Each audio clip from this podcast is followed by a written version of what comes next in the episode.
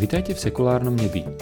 Mieste pre humanistov, ateistov, skeptikov či voľnomyšlinkárov, kde racionalita vyhráva nad vierou, veda nad tradíciami a kde vieme byť dobrí aj bez Boha. Ja som Peter a budem vás cestou spokojného života bez náboženstiev sprevádzať. Zamyslíme sa dneska nad tým, aké by to bolo nikdy nezomrieť. Nikdy nezomrieť by bol asi ten najhorší trest, aký si viem predstaviť.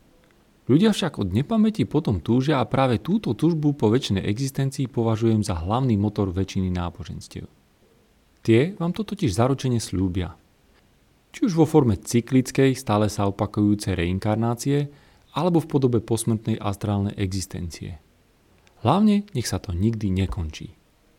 Strach z ukončenia existencie a túžba po pokorení smrti sú pre ľudí veľmi typické pocity – Teraz však nechcem rozoberať strach zo zomierania, odluky od blízkych či ničoty, aj keď sme to už zažili pred narodením, ale pohľad na jediný parameter túžobného pokračovania existencie po smrti. Jej väčšné trvanie. No ani neviem, či sa ľudia túžiaci po väčšnej existencii nad ňou nikdy hĺbšie nezamysleli, aby ju len nedokážu rozumovo strebať.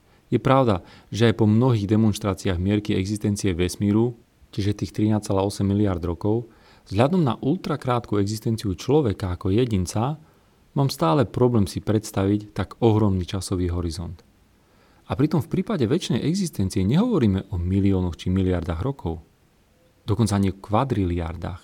To všetko sú totiž iba nekonečne malé ničotné zlomky.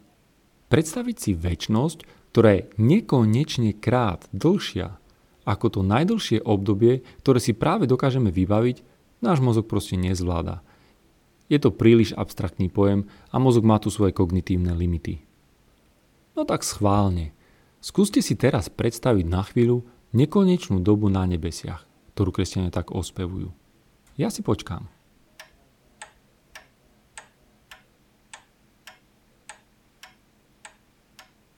Je ťažké si to premietnúť v mysli však.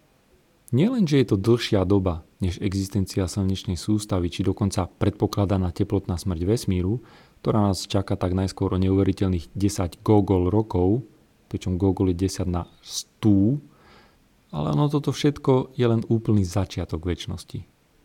A úprimne, po zániku vesmíru, ktorý by ešte sluboval akú takú zábavu, to aj tak bude dupľovaná nuda. Je zaujímavé, že práve kreacionistickí kresťania, veriaci v doslovné znenie Biblia, teda aj stvorenie celého sveta pred menej ako 10 tisíc rokmi, s predstavou väčšnosti problém nemajú. Nevedia si síce predstaviť miliardy rokov existencie vesmíru, či milióny rokov biologickej evolúcie, hm, ako sa pri tom ksíťa, keď to hovoria. Akože to snad nemyslíte vážne s toľkým časom. No pri pojme väčnosť zrazu nemajú najmenší problém s predstavivosťou. Túžia po väčšnosti v náručí ich stvoriteľa a to pritom ledva dokážu presiedeť hodinu týždenne na nedelnej omši. Nechápu, že tie milióny rokov evolúcie, ktorá je tak len vraj ateistickým bludom, sú nekonečne malým zlomkom väčšného sedenia v kostole. Možno si poviete, že no a čo, že si to časovo neviem predstaviť. Ale bude sranda, ako sľubovali party, party a samé great things. A to už na furt. Podľa mňa je úplne jedno, kde ako by som väčšnosť mal stráviť. Nič, absolútne nič by ma netešilo celú väčšnosť. Dookola a neustále. Určite neúctievanie stvoriteľa, ba dokonca ani tých 72 panien by mi nestačilo na celý nekonečne dlhý čas. Totiž aj tá najobľúbenejšia vec či činnosť má svoje čaro len istú dobu. Dobu, po ktorú si viem užiť jej novosť a zvláštnosť. Po určitej dobe však neprináša nič nové, žiadne podnety. Jedine toho istého zákuska dookola, hranie tej istej hry, či počúvanie tej istej hudby nepretržite neponúka časom žiadne potešenie. Vo väčšnosti sa všetky potešenia rýchlo minú, a keby ich bolo nepredstaviteľné množstvo. Aj voči mojim úplne najobľúbenejším veciam by som si časom vytvoril averziu. Rovnako je to aj so životom. Život človeka trvá niekoľko desaťročí a raz skončí, čo mu dáva jeho výnimočnú hodnotu.